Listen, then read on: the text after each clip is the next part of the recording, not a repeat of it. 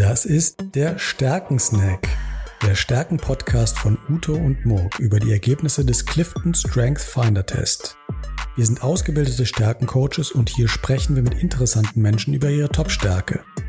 In jeder Folge laden wir einen Gast ein, der uns erklärt, wie er seine Top-Stärke in seinem Job nutzt und wir schauen darauf, wie seine übrigen Stärken ihm dabei helfen. Wenn du auch über deine Top-Stärke mit uns reden willst, dann schreib uns an hallo at stärken-snack.de und schicke uns dein Stärkenprofil. Viel Spaß!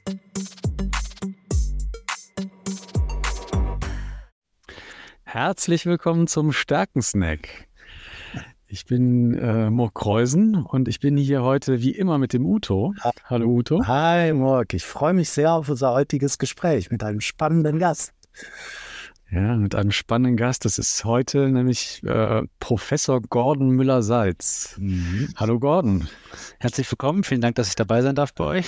Hallo Gordi. Gordi äh, heißt du eigentlich, ne? oder? Nein, Gordon. Noch mit dem Rufnamen zumindest. Also gewünschten Rufnamen. ja. ich freue mich nach so vielen Jahren, dich wiederzusehen. Ihr, ihr, ihr beide kennt euch äh, schon seit äh, viele Jahre. Ja. Und wir wollen äh, heute über deine Stärken sprechen, Gordon. Äh, und dabei heute eine Besonderheit oder für, für unseren Podcast etwas Besonderes. Wir werden nämlich heute nicht über den Clifton Strength Fighter sprechen, äh, sondern äh, wir haben heute ein anderes Stärkenprofil von dir. Und dieses Stärkenprofil, das nennt sich VIA Inventory of Strength oder Values in Action Inventory of Strengths. Mhm. Genau, und da werden wir heute mal ein bisschen erfahren, was, äh, was es damit auf sich hat und ähm, werden da über deine äh, Nummer eins Stärke auch sprechen. Und das ist nämlich der Sinn von Schönheit. Wow. was, was? Hört sich jetzt mal hochtrabend an, aber ja. ab, ab, ab, was rumkommt. genau, genau. Finde ich super Stärke. Freue ich mich drauf. Ja, klingt, klingt toll. Genau.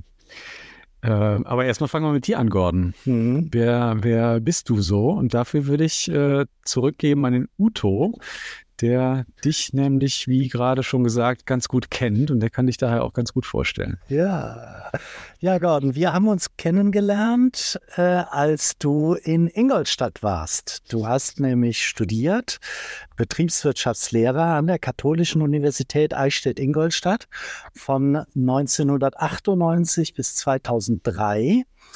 Und dann durfte ich dir ein Stipendium überreichen, der Erich Kellerhals Stiftung. Du warst nämlich dann wissenschaftlicher Mitarbeiter und wurdest gefördert, weil du schon damals ein großes Talent warst. Das äh, haben wir damals frühzeitig entdeckt. Und dann bist du deinen wissenschaftlichen Weg ganz systematisch äh, gegangen. Uh, unter anderem bist du nach Berlin gegangen, ähm, dort hast du deine Habilitation gemacht und deine Venia Legendi bekommen. Habilitation zum Thema Innovation, Wissen, Managementbeiträge zum Nexus Organisation Umwelt. Schon allein das ist ganz schön anspruchsvoll. Ähm, dann bist du auch relativ zügig äh, gewechselt an die Technische Universität in Kaiserslautern und bist im Jahre 2014 dort berufen worden zum Professor für Strategie, Innovation und Kooperation im natürlichen Fachbereich Wirtschaftswissenschaften. Habe ich irgendwas Wichtiges vergessen, Gordon, was du gerne hättest? Nee, ist schon viel zu viel der, äh, der Rede. viel, zu, viel zu viel der Rede. Okay, Na, aber erwähnen muss ich noch, dass es eine ganze Serie von Veröffentlichungen gibt, Publikationen natürlich Monographien, Sonderhefte. Die letzten, so die letzten Jahre seit 2019 beschäftigen sich viel mit digitaler Transformation. Äh, was mir besonders viel Spaß macht, ist der Titel Enjoy Digital. Also, dass du wirklich äh, Erfolgsrezepte auch vermittelst ähm, zum Thema Digitalisierung und digitale Transformation. Ist das äh, nach wie vor so dein Schwerpunkt, die mhm. digitale Transformation? Ja, wunderbar. Prima. Soweit zu dir. Ähm, jetzt würde ich gerne ein paar Sätze, weil das für unsere Zuhörer neu ist, äh, zum VIA äh, verlieren.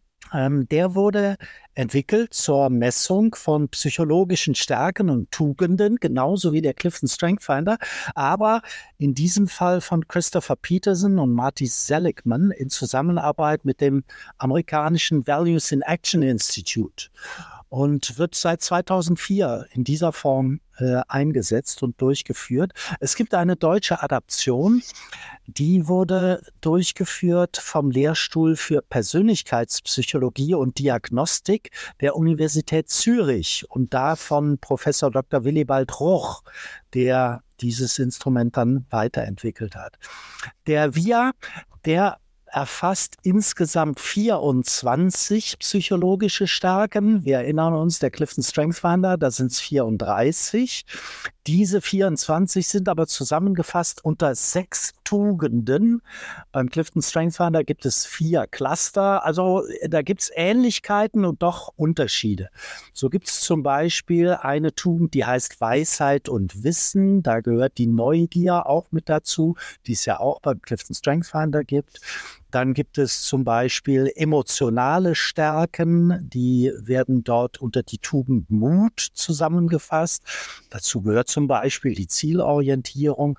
Dann gibt es Menschlichkeit. Ich kann nicht auf alle äh, diese einzelnen äh, Tugenden eingehen, aber nur äh, erwähnen, dass die durchaus vergleichbar sind zu den Dingen, die der Clifton Strength versucht herauszubekommen. Deine Hauptstärke, Gordon, über die wir uns unterhalten wollen, gehört zur Tugend Transzendenz. Interessantes Thema. Transzendenz, Stärken, die uns einer höheren Macht näher bringen und Sinn stiften. ganz schön esoterisch von der Beschreibung. Aber deine Stärke, die Nummer eins Stärke heißt Sinn für das Schöne und die muss ich unbedingt vorlesen aus dem Text. Menschen, die in verschiedenen Lebensbereichen Schönes bewusst wahrnehmen, wertschätzen und sich darüber freuen können, haben einen ausgeprägten Sinn für das Schöne. Sie nehmen im Alltag schöne Dinge wahr, die von anderen übersehen oder nicht beachtet werden. Beim Anblick der Schönheit der Natur oder von Kunst empfinden sie tiefe Gefühle der Ehrfurcht und der Verwunderung und sind oft sprachlos. Es kommt auch vor, dass solche Menschen selber etwas Schönes schaffen, zum Beispiel ein Bild malen. Also hat etwas mit Kreativität äh, zu tun. So, und mit dieser Stärke wollen wir uns heute mit dir beschäftigen, Morg. Und ich glaube, du hast äh, da ein paar Fragen vorbereitet. Ja, ich bin ganz gespannt. Also jetzt haben wir ja sehr viel über dich geredet, Gordon. Ähm, und jetzt wollen wir das natürlich gerne mal von dir hören. Äh, also diese, diese Beschreibung, die Ute uns gerade äh, erklärt hat bezüglich Sinn von Schönheit. Ähm, wie, was, was heißt das für dich, der Sinn von Schönheit? Äh, wie, wie findest, findest du dich da in dieser Stärke? Also ich, beziehe es mal auf meinen Lebenslauf, den Uto noch nicht äh, referenziert hat. Ich hatte Kunstleistungskurs. Und ah. äh, seitdem male ich auch selber oder interessiere mich für Kunst. Kann man jetzt hier im Hintergrund nicht sehen, aber ich sehe noch überall äh, Kunstwerke, aber nicht von mir.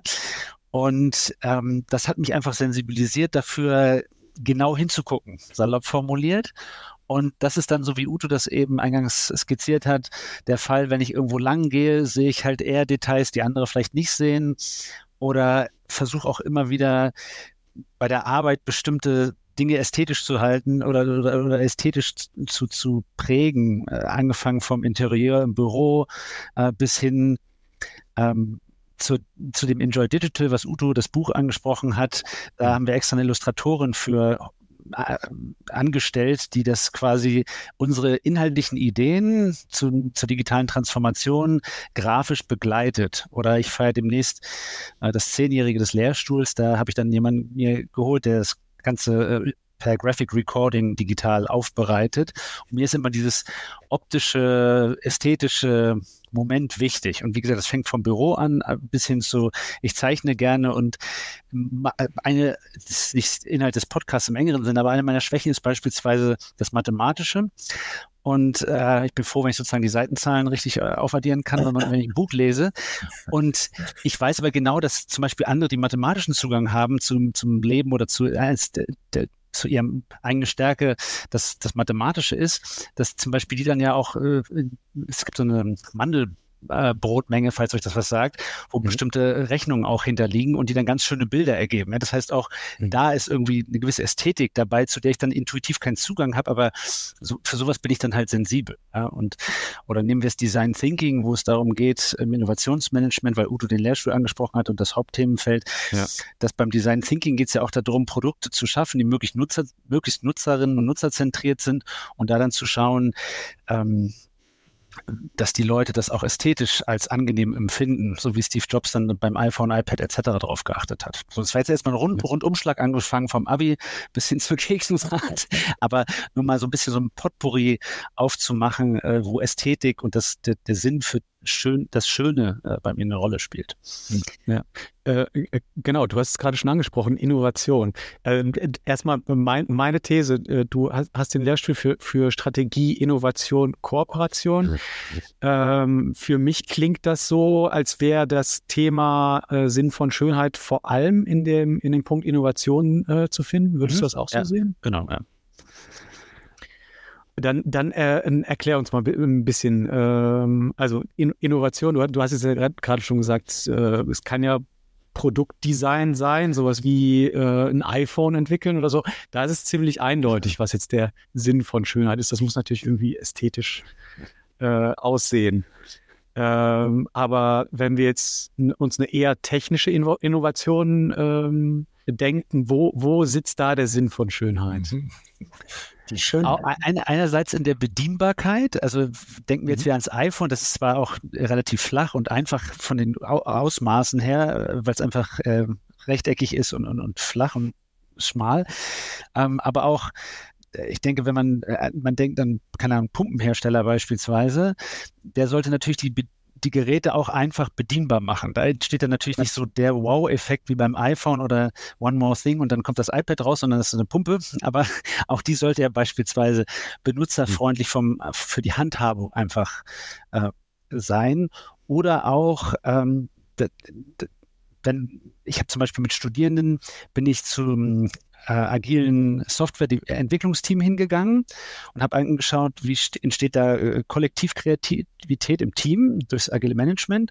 Und wir haben uns angeguckt, wie entsteht äh, oder wir gemeinsam mit den Studierenden beim Individuum Kreativität und sind zum abstrakten Expressionisten, der europaweit bekannt ist, äh, Dietmar Brixi aus Mannheim hingegangen, in dessen Atelier da haben wir dann äh, sozusagen versucht auch nachzuspüren, angeleitet durch ihn, genau hinzugucken. Ja, und manchmal kann halt auch was sein, was erstmal vielleicht hässlich äh, daherkommen mag oder unwichtig erscheinen mag, dass man plötzlich merkt, wenn man sensibel ist, genauer hinzugucken, dass man Dinge entdeckt, die man vorher vielleicht nicht so wahrgenommen hätte. Und das können jetzt, wenn es um was Technisches geht, kann es auch ein Fehler sein, aber es äh, kann ja auch äh, sinnvoll sein, was äh, ein neues Detail zu entdecken. Oder denk an einen Bereich, anderes klassisches Beispiel ist die Ausbildung von Ärzten, wo man versucht, den Kunst nahe zu bringen, dass sie Kunst interpretieren lernen und genau auf das Werk schauen und dann dadurch beispielsweise bei der Mam beim Mammographie-Screening eher sensibel sind dafür, wo möglicherweise äh, Krebsgeschwür äh, auf dem Mammografiebild äh, sein kann. Und das lernen die eben dadurch, dass man sie trainiert, hinzugucken bei Bildern, die auch zu interpretieren, aber vor allen Dingen genauer hinzugucken, was siehst du da, wie kommst du da drauf und dann durch Nachfragen sozusagen deren Sinne im wahrsten Sinne des Wortes schärfst und letztlich auch deren Ästhetik irgendwo. Und äh, das äh, gibt es nachweislich Programme, wo dann sozusagen die äh, Erkennungsrate und, und das Hingucken, äh, salopp formuliert, erfolgreicher wird und Krebs aufzuspüren.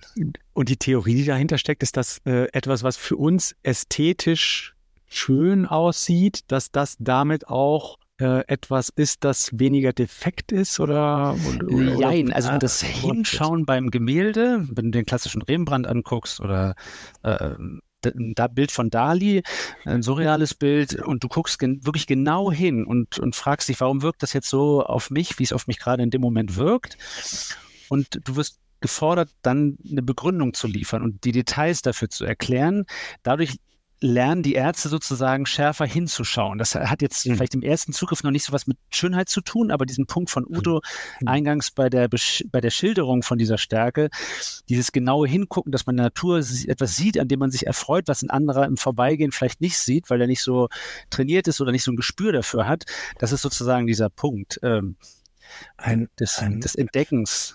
Finde ich total spannenden Aspekt und finde ich total interessant, die, diese Brücke, die du gerade ge geschlagen hast zur Mammographie, ne, wo man, man ja nicht so, so direkt äh, auf, auf Schönheit kommt, auf den Gedanken von Schönheit kommt, aber es ist für mich komplett nachvollziehbar, äh, dass das äh, eine Auswirkung haben kann. Ähm, wir beschäftigen uns ja mit dem Thema Stärken, Stärken. Hast du erlebt, so in deiner na, letzten 10, 20 Jahren, seitdem du dich auch wissenschaftlich beschäftigst, dass diese Stärke, dein Sinn für Schönheit, gewachsen ist, besser geworden ist, sich geschärft hat oder verstärkt hat? Spürst du da eine Entwicklung dieser Stärke und vielleicht kannst du da Beispiele für geben? Ja, äh, vielen Dank, auf, auf jeden Fall. Ähm, das, äh, die, dieses Schärfen der äh, Ästhetik im Zeitablauf, äh, beispielsweise wenn es an das Bürodesign geht, da achte ich jetzt viel mehr drauf, als ich es vielleicht früher, früher getan hätte. Und natürlich hängt das immer im Lebenslauf mit unterschiedlichen Geschmacksrichtungen zusammen. Aber zumindest bin ich da viel sensibler geworden. Ich achte sowohl bei meinem Büro, äh, bei der Arbeit, als auch teilweise, sofern ich das vermag, bei den Büros der Mitarbeiter da drauf, dass die sich, äh, um jetzt auch diesen, diesen Stärkenduktus mit aufzunehmen, dass die sich wohlfühlen und dass das Ganze nicht nur rein funktional ein Arbeitsplatz ist, sondern dass die sich da einfach auch wohlfühlen und das hat, hat eine ästhetische Komponente. Hm. Zum Beispiel bei mir, mein, mein Büro bei der Arbeit, ähm, da gibt's nur einen Tisch und äh, drei Bilder und ähm, ansonsten nur noch einen kleinen Eckschrank, äh, in, in bunt, wo, wo ich meinen Rucksack reinhaue. Und ansonsten mag ich es total aufgeräumt. Und das ist für ah. mich eine Form der Ästhetik. Und ja. es ist ein Stehtisch, äh, dass ich sozusagen gleichzeitig äh, mit den Leuten vernünftig interagieren kann und ich sitze, so genau wie der Tisch jetzt, äh, an dem ich jetzt hier auch gerade stehe, zu Hause. Uh, das hat natürlich auch für den Rücken, aber es hat sozusagen äh, auch was mit dem, mit dem, mit der äh, mit der körperlichen Verfassung zu tun, um, um fit zu bleiben und nicht immer nur zu sitzen, aber es hat auch was Ästhetisches, äh, ein ästhetisches Moment. Und ich glaube auch, dass die Arbeitszufriedenheit und das sich wohlfühlen am Arbeitsplatz ist mir persönlich ein wichtiges Anliegen für mich selbst sowie für mein Team. Und deswegen versuche ich das auch immer sogar in Mitarbeitergesprächen immer wieder darauf hinzustupsen, dass die sich das sozusagen so ausgestalten, dass sie sich wohlfühlen. Das darf natürlich nicht ausarten, dass sie jetzt irgendwie, dann der eine mag vielleicht, keine Ahnung, Heavy Metal, ja, und dann hört er so laut, dass alle davon beeinträchtigt sind. Das ist auch nicht Sinn und Zweck der Sache. Aber dass sozusagen einfach so ein Wohlfühlfaktor da ist. Und der hat viel mit Ästhetik zu tun, aus meiner Sicht. Mhm. Mhm.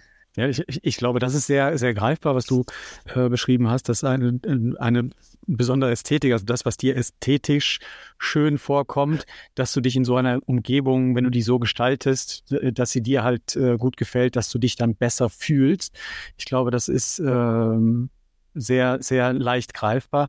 Gibt es denn andere Zusammenhänge, beispielsweise Richtung Produktivität auch? Gibt es da irgendwelche Zusammenhänge? Dass ja, auf jeden Fall. Ich will jetzt die Kamera bei euch nicht drehen, äh, für euch drehen, aber zum Beispiel hier in meinem äh, Arbeitszimmer ist eine Wand gelb, die äh, so mango-gelb gestrichen und auch Farben haben Einfluss darauf, wie man sozusagen ähm, gerade denkt. Und, und gelb regt zumindest bei mir auch die Kreativität an.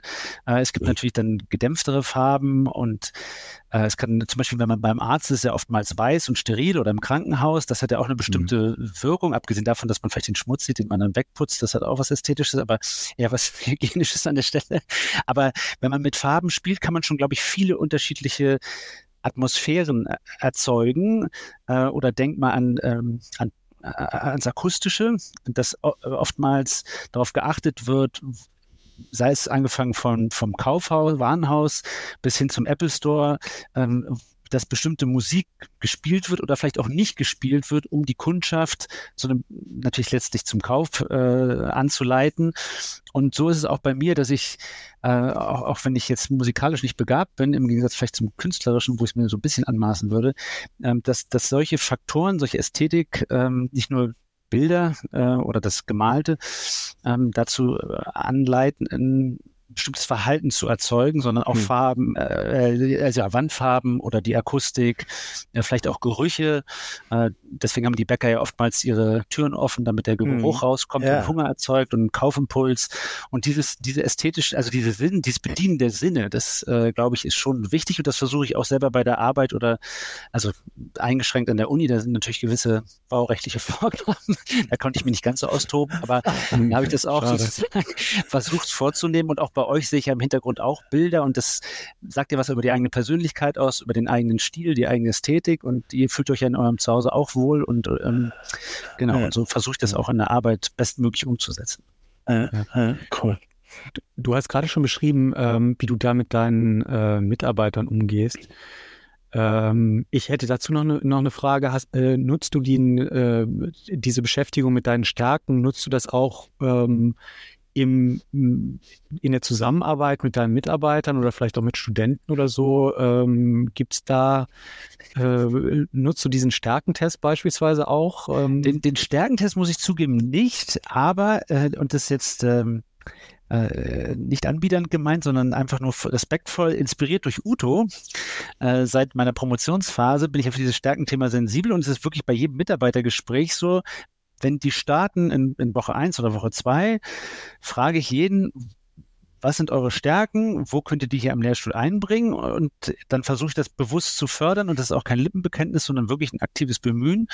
Und auch, äh, ich frage auch jede Person danach, wo sie von den Promovierenden, wo sie danach arbeiten wollen, um dann auch bestmöglich sozusagen schon in die, ich sag mal, Industrie oder Branche danach, äh, dass die Doktorandinnen und Doktoranden sich dahin orientieren können und versucht dann auch permanent Informationen, Projekte, äh, Fortbildungen maßgeschneidert denen immer zuzuteilen, wenn das über meinen Schreibtisch, über meinen E-Mail-Account läuft und die äh, Doktorandinnen und Doktoranden entsprechend zu fördern. Also insofern versuche ich mhm. das wirklich zu leben und da, äh, ja, wie gesagt, lebhaft. Ich habe auch zum Positive Leadership mit Udo äh, ein Buch gemeinsam abgefasst. Ja, äh, das ja. sozusagen, wir haben ein gewisse, also es ist sehr, war sehr inspirierend und der erste Arbeitsplatz formt ja irgendwie.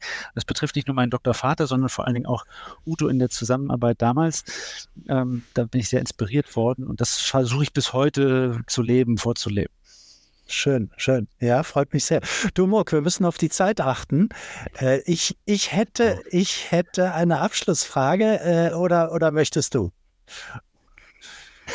Ja, dann, dann, dann stell du die Abschlussfrage. okay. Für mich ähm, stellt sich die Frage, aber vielleicht ist das zu philosophisch, Gordon. Ähm, gibt es auch schöne Wissenschaften?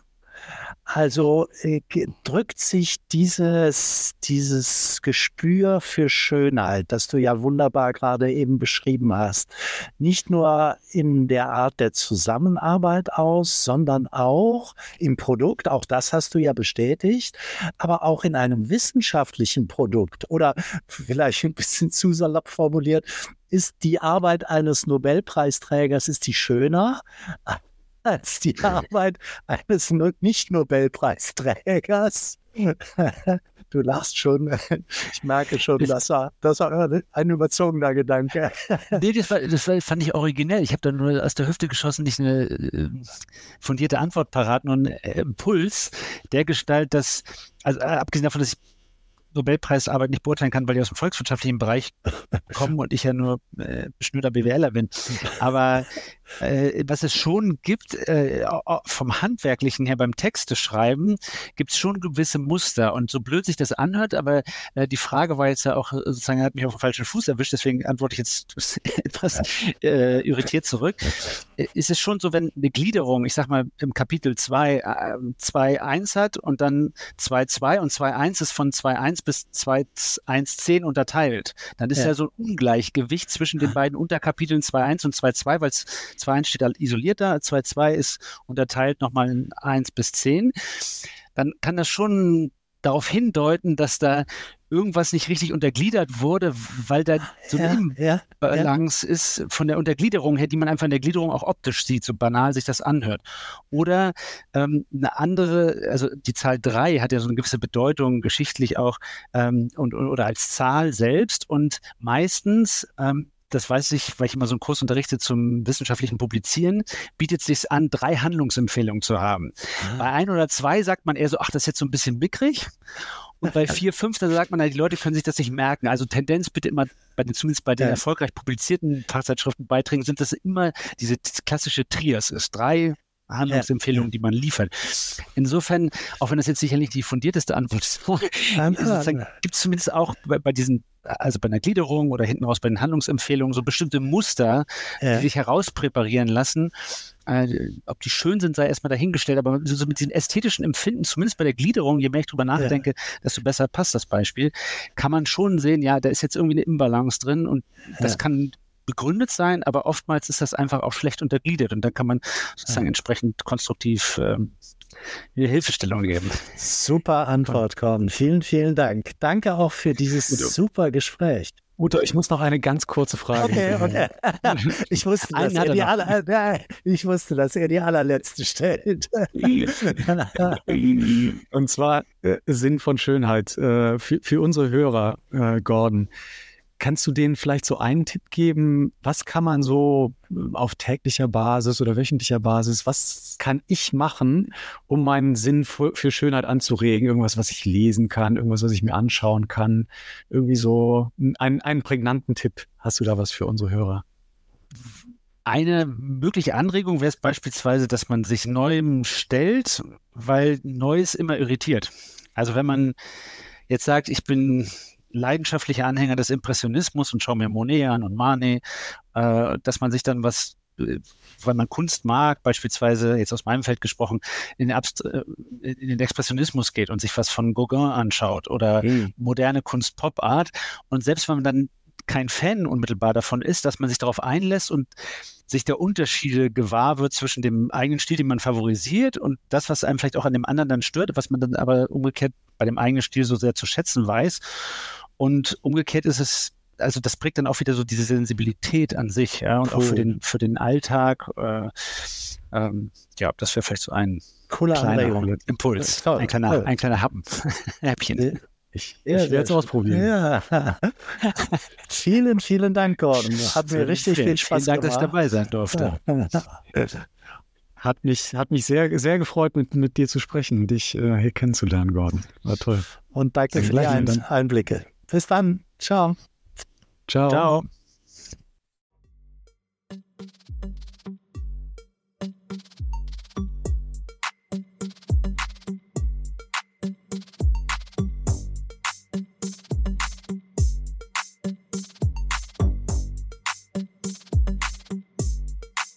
Das war der Stärkensnack, der Stärken-Podcast von Ute und Morg über die Ergebnisse des Clifton Strength Finder Test. Wenn du auch über deine Top-Stärke mit uns reden willst, dann schreib uns an hallo at stärken-snack.de und schicke uns dein Stärkenprofil. Bis bald.